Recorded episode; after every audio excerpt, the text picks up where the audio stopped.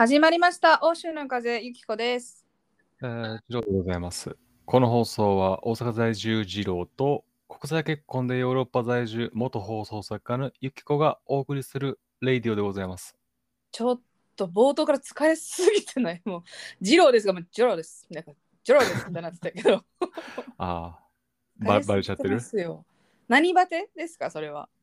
これはね、ワクチンず、ワクチン疲れじゃないですか？ははん。はははん。一発目をね、ゴールデンウィークから、ゴールデンウィーク中に打ったんですよ。うんうん。そっからね、こうもう疲れやすい。プラス、うん。ちゃんと睡眠が取れてないというか、もう寝相がそもそもなかったんやけど、うん寝相がすごく悪くなって、ほもうどうしようもないんですわ、今。あう。その、ね、寝相が悪くなるのは、何あかんの？いや、いそこは分からんけど、こう、ん起きた時にうん。こう疲れが残ったまま、ああ、なるほどね。そう、そうなの。それはワクチンなんかな？年みたいなのとかさ暑くなってきたからとかそういうのでいやでもさ明確にワクチンなん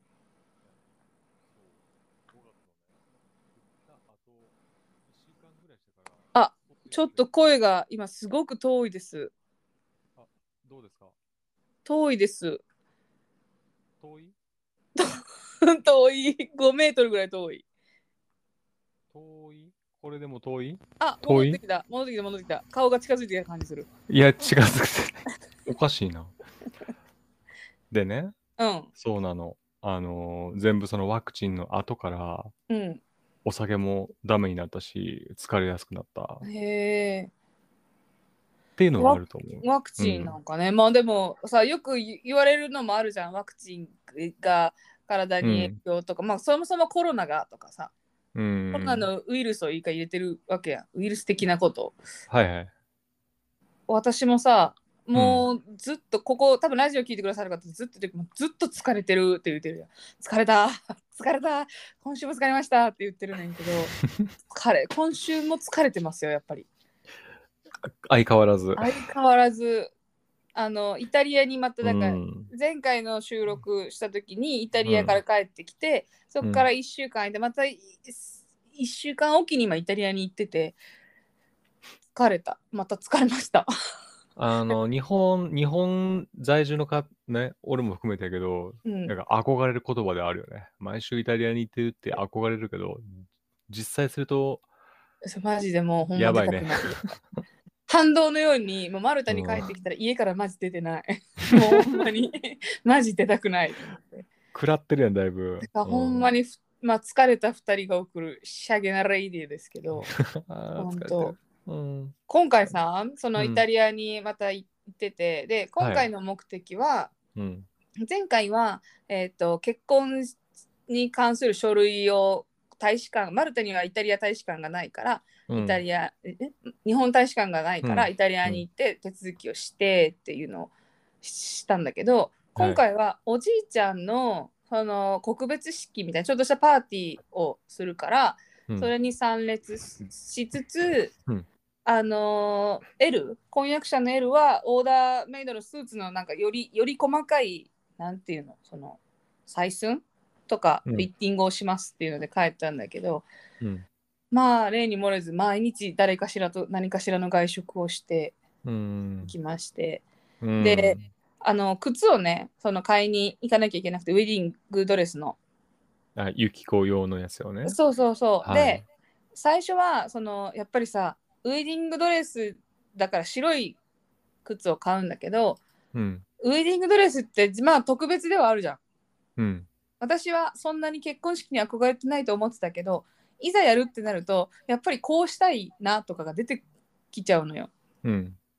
ほんでせっかくウェディングドレスに履く特別な日の靴だからちょっといい靴を買ってうん。今後も結婚式後も使えるようにしようかなと思ってでちょっとハイブランドで調べてみたのねうん。靴をで、まあシャネルとかさディオールとか出してるんだけどなんかどれもしっくりこなくてうん。でフェラガモってイタリア発祥の革靴のブランドが革靴から始まっていろんな服とかも出してるんだけど、うん。がすごいいいなと思ってというのも私がエルと出会うことになったその半年間の海外旅行の時にお母さんが私のお母さんが持たせてくれたちっちゃいクルの斜め掛けカバンがフェラガモだったんよ。うん。ちょっとストーリーがリンクするな ここで。ええやんってなって。うん。ちょっとええやんと思ってじゃあフェラガモで行こうって決めてただそのエルのお母さんがフェルガムフェラガムのお店とかでアウトレットでいいから別にアウトレットとかを調べてくれてうん行ったんだけど、なんかあまりにも普通のヒール真っ白のヒールになんで7万も払うんやろうと思ってきて見た時にね。で、うん、まあ、お母さんがいやこのクオリティいいブランドだけどこのクオリティだったらもういあのいろんなお店で買えるから他にも見てみましょうって言って、うん。そのアウトレットを見てそっからローマのなんていうの街歩いててある靴屋さんみたいな商店街みたいなところにあるいっぱいの靴屋さんを全部回っていくみたいな一つの地域の。っていうのをして多分延べ2日間でマジ20軒ぐらい回ったんや靴屋うさんを。ん。うん。でその間にお母さんはその私に服を買ってあげたいってなってたんよ。うん。私がねいっつも黒い同じ服を着てるからあの何か買ってあげたいって言い始めてでえあかんすかってそのスティーブ・ジョブス的な考えで、うん。そのこれこれと似たようなものばっかり持ってるからそれをルーティンすることによって服を悩まなくていいってえジョブス的な考えは否定されてる？ってなって。お母さん的にはね、不憫やなと思ったかもしれない。いっつも黒のこれだけあえああかんおしゃれ心ないと思われてる？みたいな、あれあれ？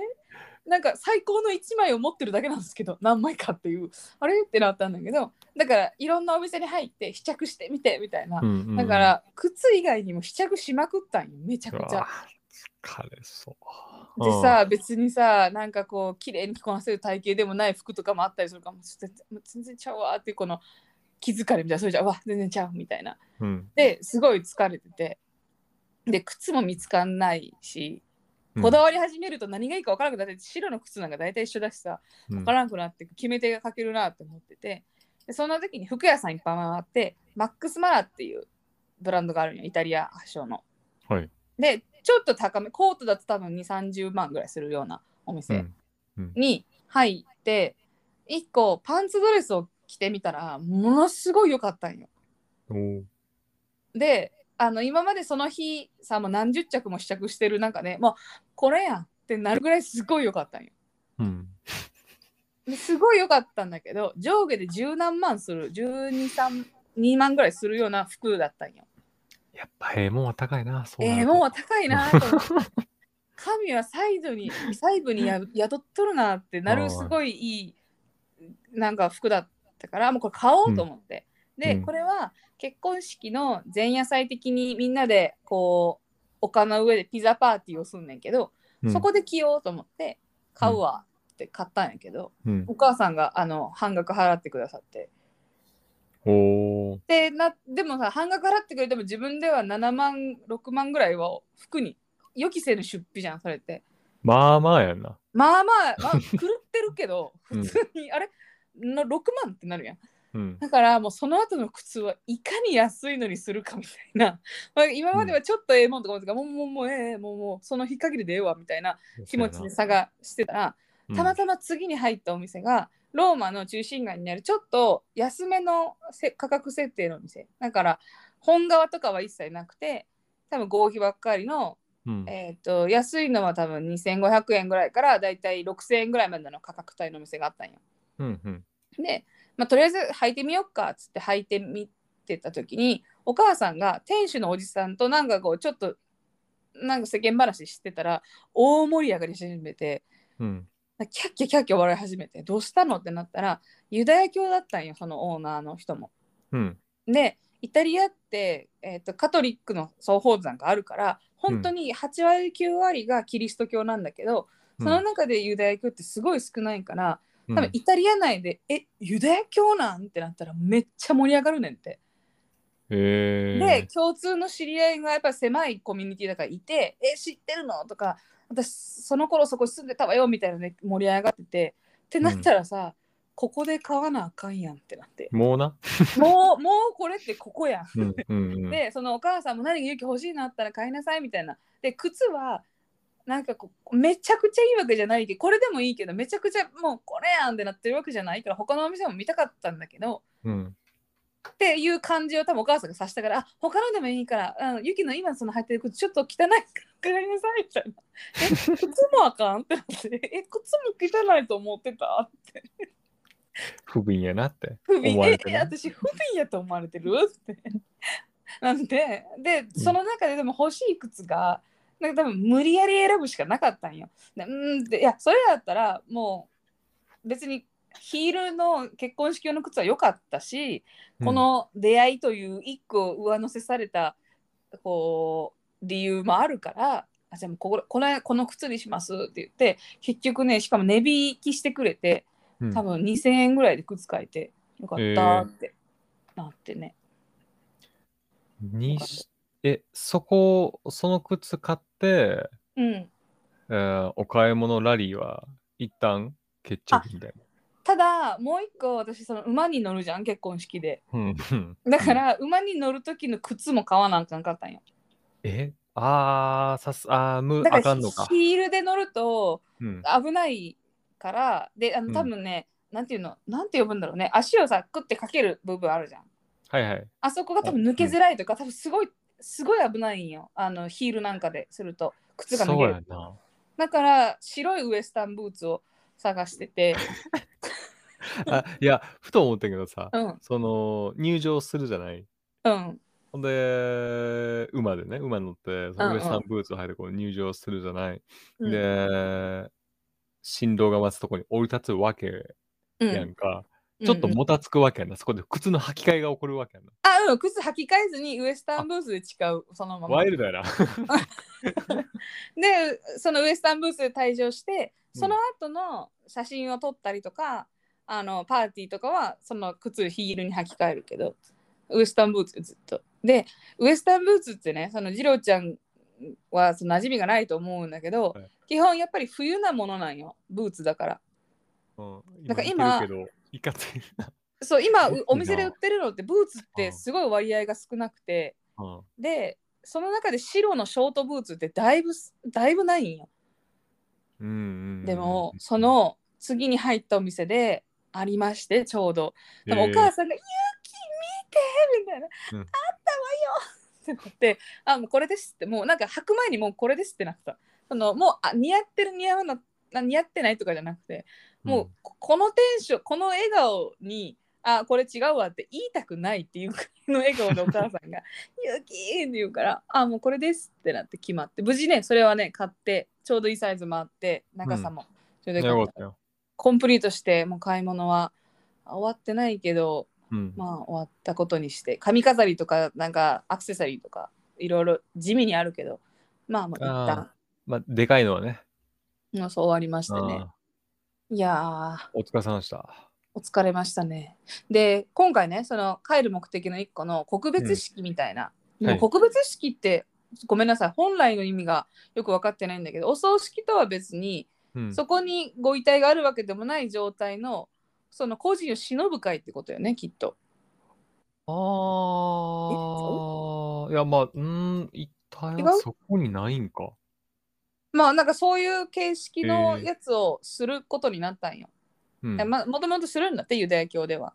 うん、であのーちょっとお仕事とかすごいしっかりさせたおじい様だからうん、60人ぐらい集まってうん、であのーなんかねちゃんとステージを作ってうん。椅子とかなんかマイクとかを用意してでそこでなんかね亡くなったおじいさんの思い出を何人かが立ち代わり喋っていくっていう。だからみんなでおじいさんのいい思い出をシェアしましょうっていう会をするんだって亡くなった方の。うーん。なんかすごいいいなと思って。日本とかで言うとさ、多分あのお通夜のあの場とか、うん。お葬式の後のあのご飯の時とかがきっとそういうタイムになったりするじゃん。あの人はなーって思い出を語るところだけどなんかシェアまでする感覚じゃないじゃんそうやね。あれってなんか来てくれた人たちに、こう、出すみたいな。そうそうそうそうそう。んご飯を出すみたいな然とうんその人の話に花が咲くというシステムだけどもうちょっと形式的に思い出を話しましょうっていうのがあってうんで大体さ亡くなった方との思い出ってさ自分の胸の内にはあっても誰かに話してっていうことあんまりしないじゃん。うんだからすごいなんかいいなって思う。イタリア語だから全くわからないけど後から彼にどんな話かって聞いたらすごいなんかいいいい話をすごい皆さんまあ、まあ、もちろんするじゃんそういう時だから。でもいいねそう思うとその、個人の付き合いってそれぞれ人によって違う、だからまあ家族もそうだけど、あこのまあ亡くなったおじいちゃんってこういう面もあったんやみたいなんていうのがさ分かるっていうのって非常に、でみんながやっぱ口揃えてあの人にすごく助けられたっていう話すごいねおじいさんお仕事もすごいしてたしいろんな人を助けてたし、すごい多分人格者なんだと思うそもそもいろんな話を聞いてると。うん。でなんかユダヤ教だで世界二次で第二次世界大戦を体験してるからすごい大変だった思い出とかも経験もあるんだけど、そういうのを小学校でおじいさんが教えに行かなきゃいけない時とかはその怖かったとかそのなんて言うんだろう。こう嫌なことをされたとかっていう話じゃなくてこんなに僕は助けられてここまで生きてきたっていう話をする人だったんだって。うーん。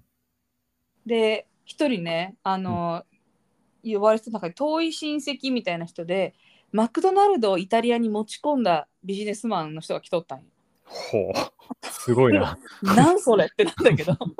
ほその人があの私にね「う、うん。ユキ」っつって、で彼のおじいちゃんはすごくいい人だったんだって。僕はその彼のおじいさんにピエロっていうんだけどピエロにすごくアドバイスが欲しい時に彼にすごくよく質問をしてたんだって。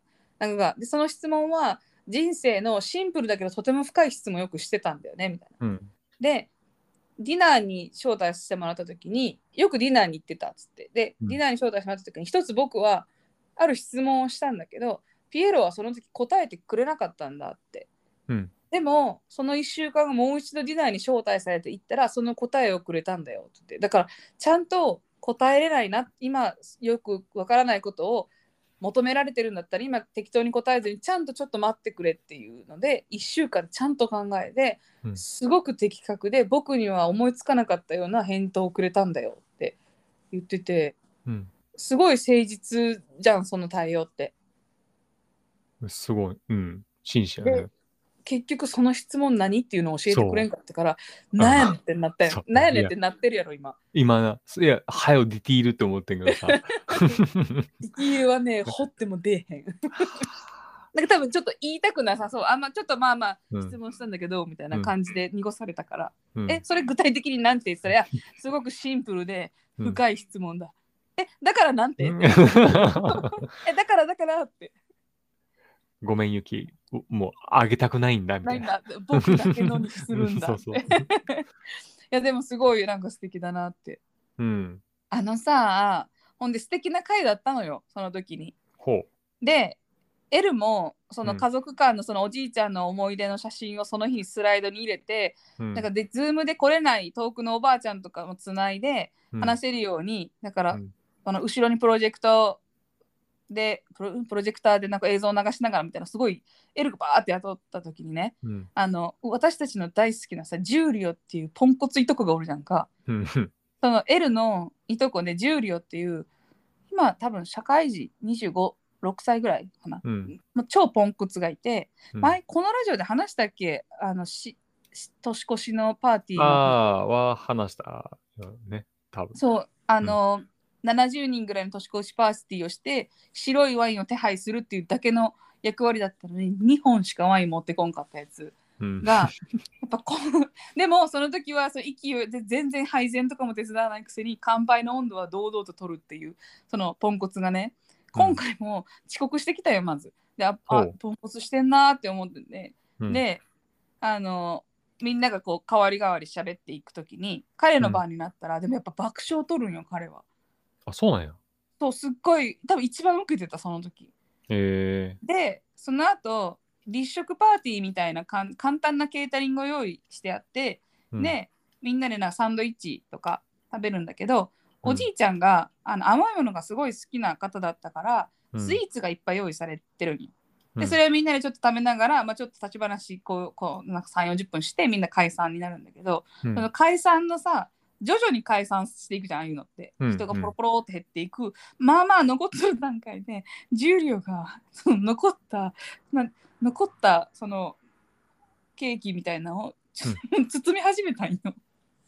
でおーいってなってでその前にまずなんていうのカップに入ったチョコチョコプディングみたいなのがあってうん。それと横にティラミスみたいなのとなんかうん。何種類かカップに入ったものがあったんだけど、うん量的にはもう余るなっていうのが分かるじゃん。足りないわけはないなっていう時に、うん。チョコプディング食べながら横のティラミスをグリってほじくってチョコプディングに乗せて食べとったんよ。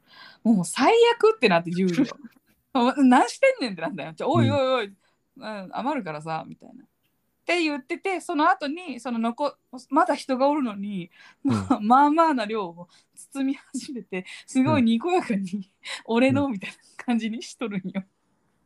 ああ、あの、持って帰らせていただそうきますね。持って帰るぜみたいな。そうでそれは主催てかまあ仕切ってたのがお母さんだったんだけどお母さんの時は持って帰ってって感じなんだけど、まだ早かったの確実に。うんいやまだ人おるしそれって主催が言ってからやっていいことやんって思っちゃうじゃんこっちは。うん。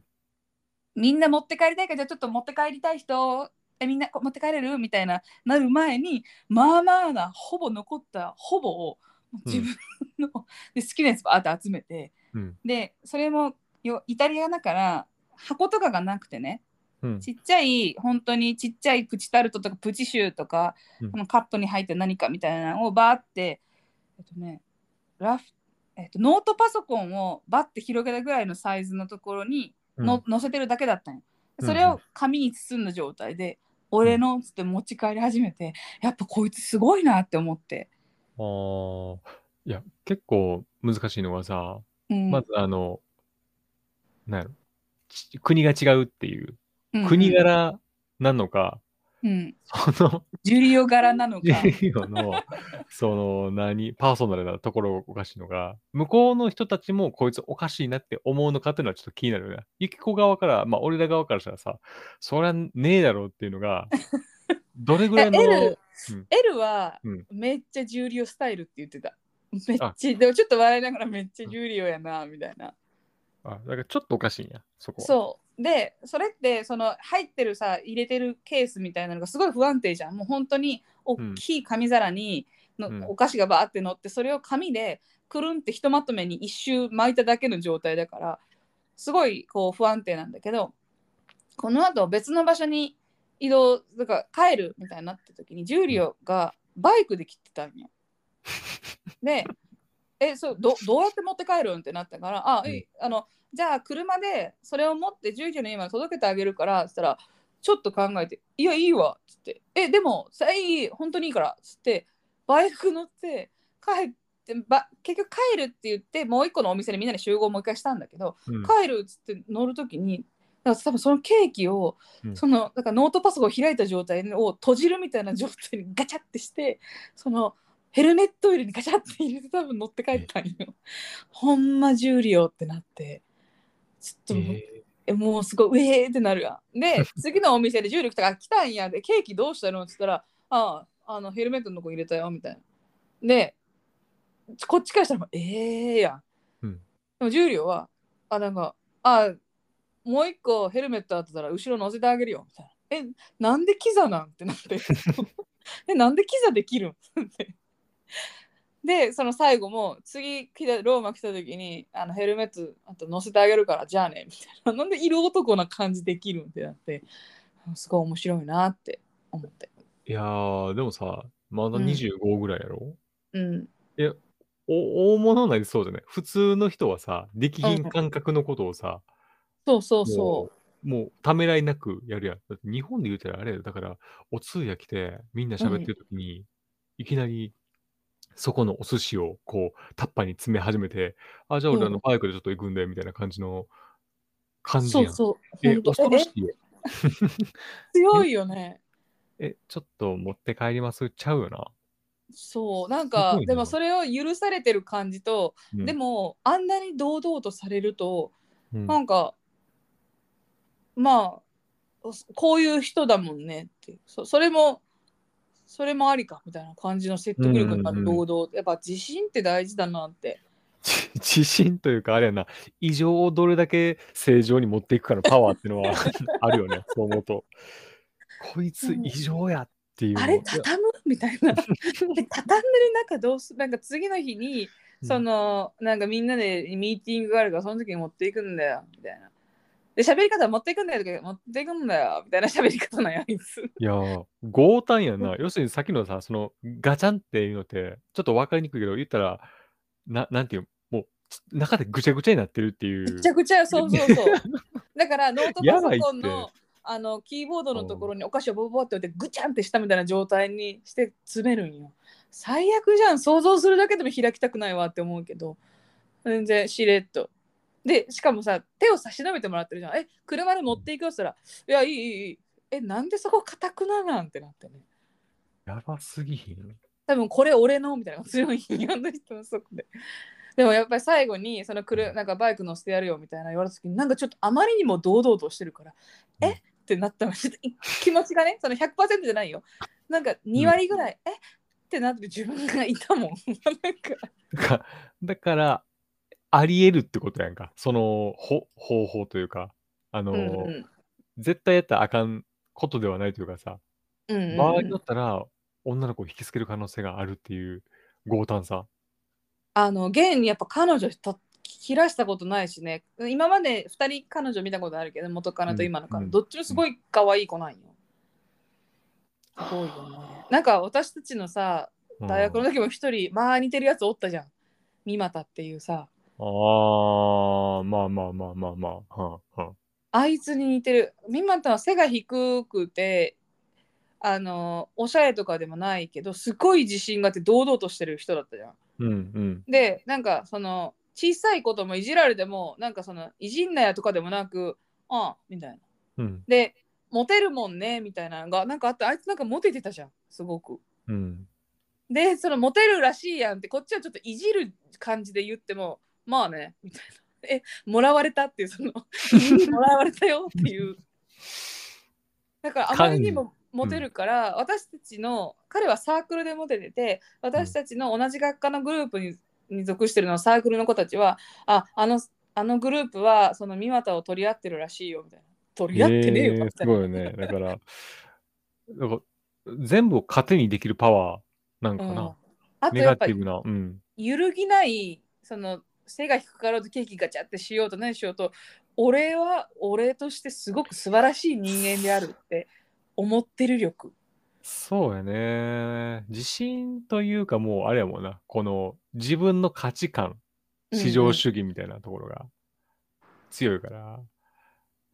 あのおったっけ？キャンプの私がその三股っていうね大学のちょっと重量に似てる子がいるって言ってた子たち含めての、毎年夏にキャンプ行っとったの大学時代に。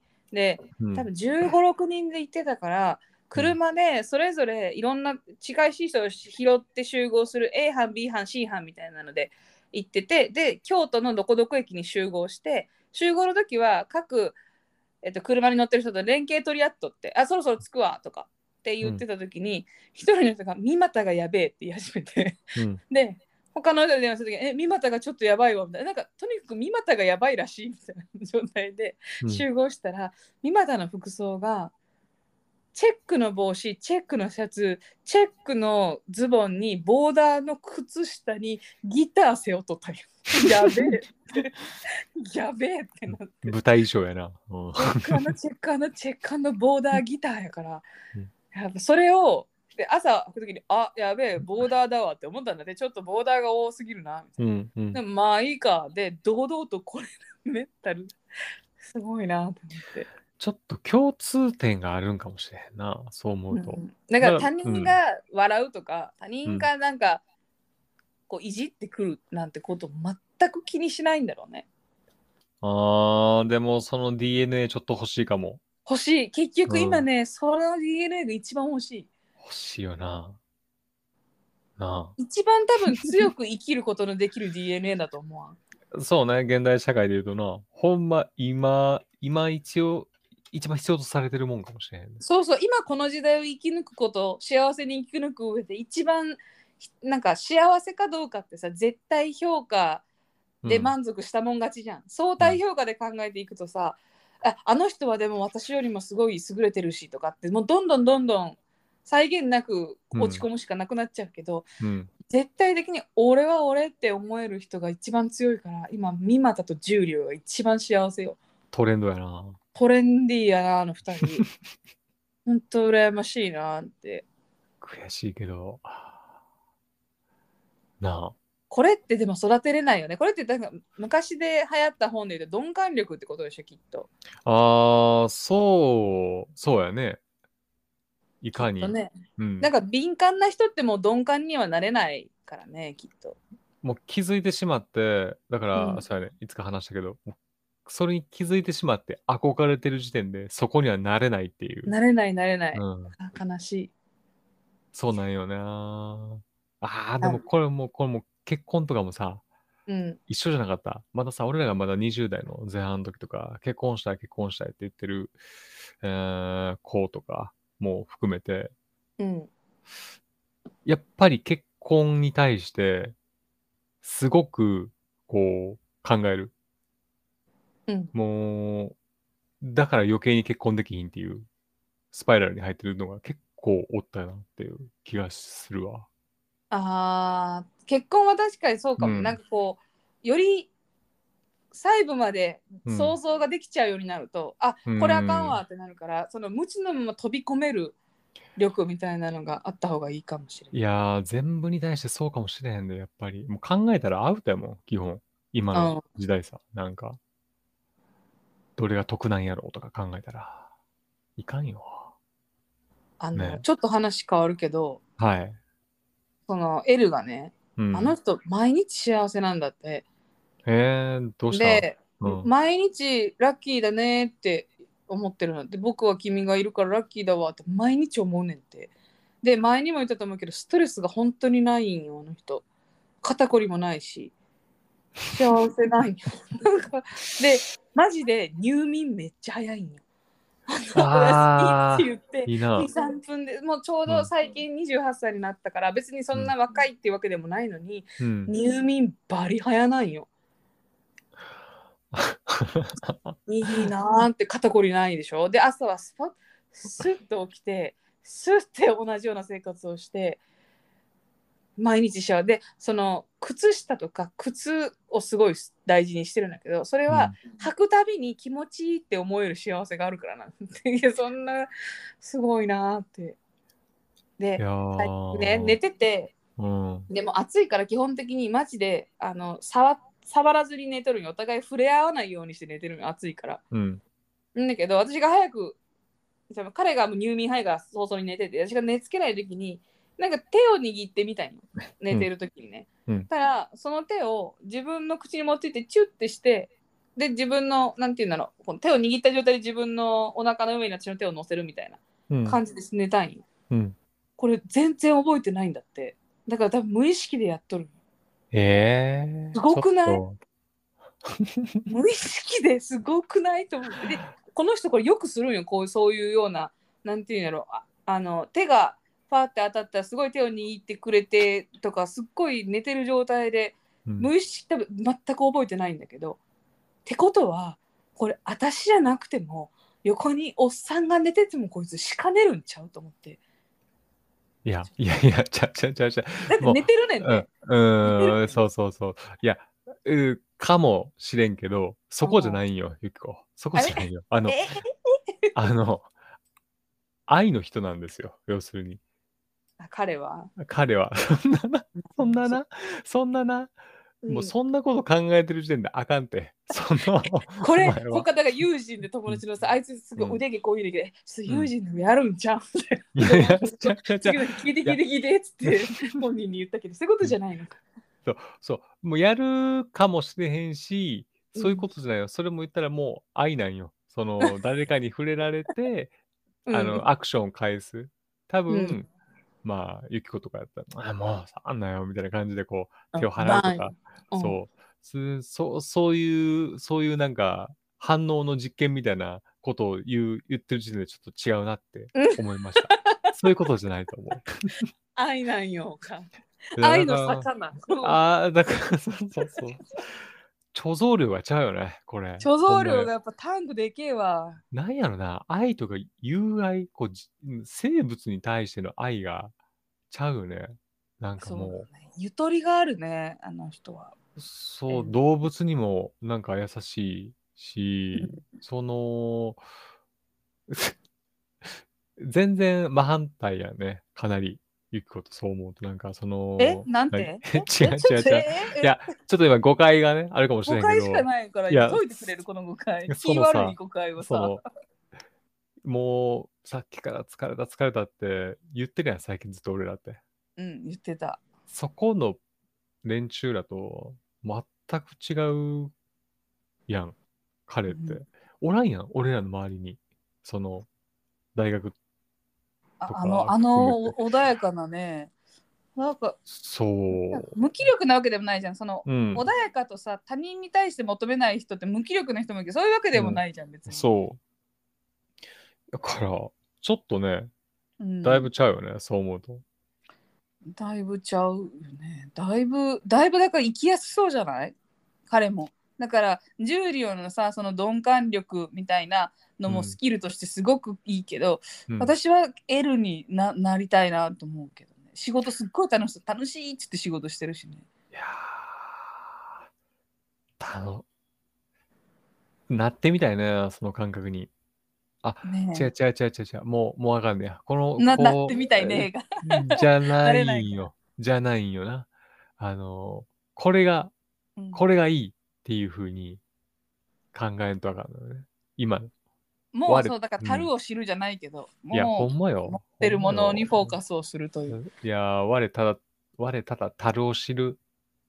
いや、これが究極のマインドセットと思いますわ。もうほんまね、タランタランタランタランタランタランタランタランタランでやってるから、いや、ほんまに。タランワイでやってるから、もっともっとって。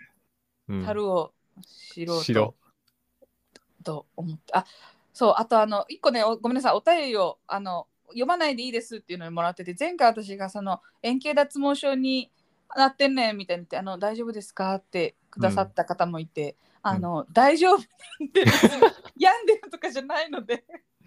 あの昔も、うん。あのすごい忙しいとか環境が変わった時に、もっと大きいのが3か所ぐらいできてた時があった。多分体質的になりやすいので一応あの、うん。ちょっと心配をおかけしてさらっとさ円形脱毛症なんだけどさ使ってちょっと心配してくださった、まあただ、うん。あのーあれよえっと確実に結婚式までには治らんから円形脱毛症の花嫁で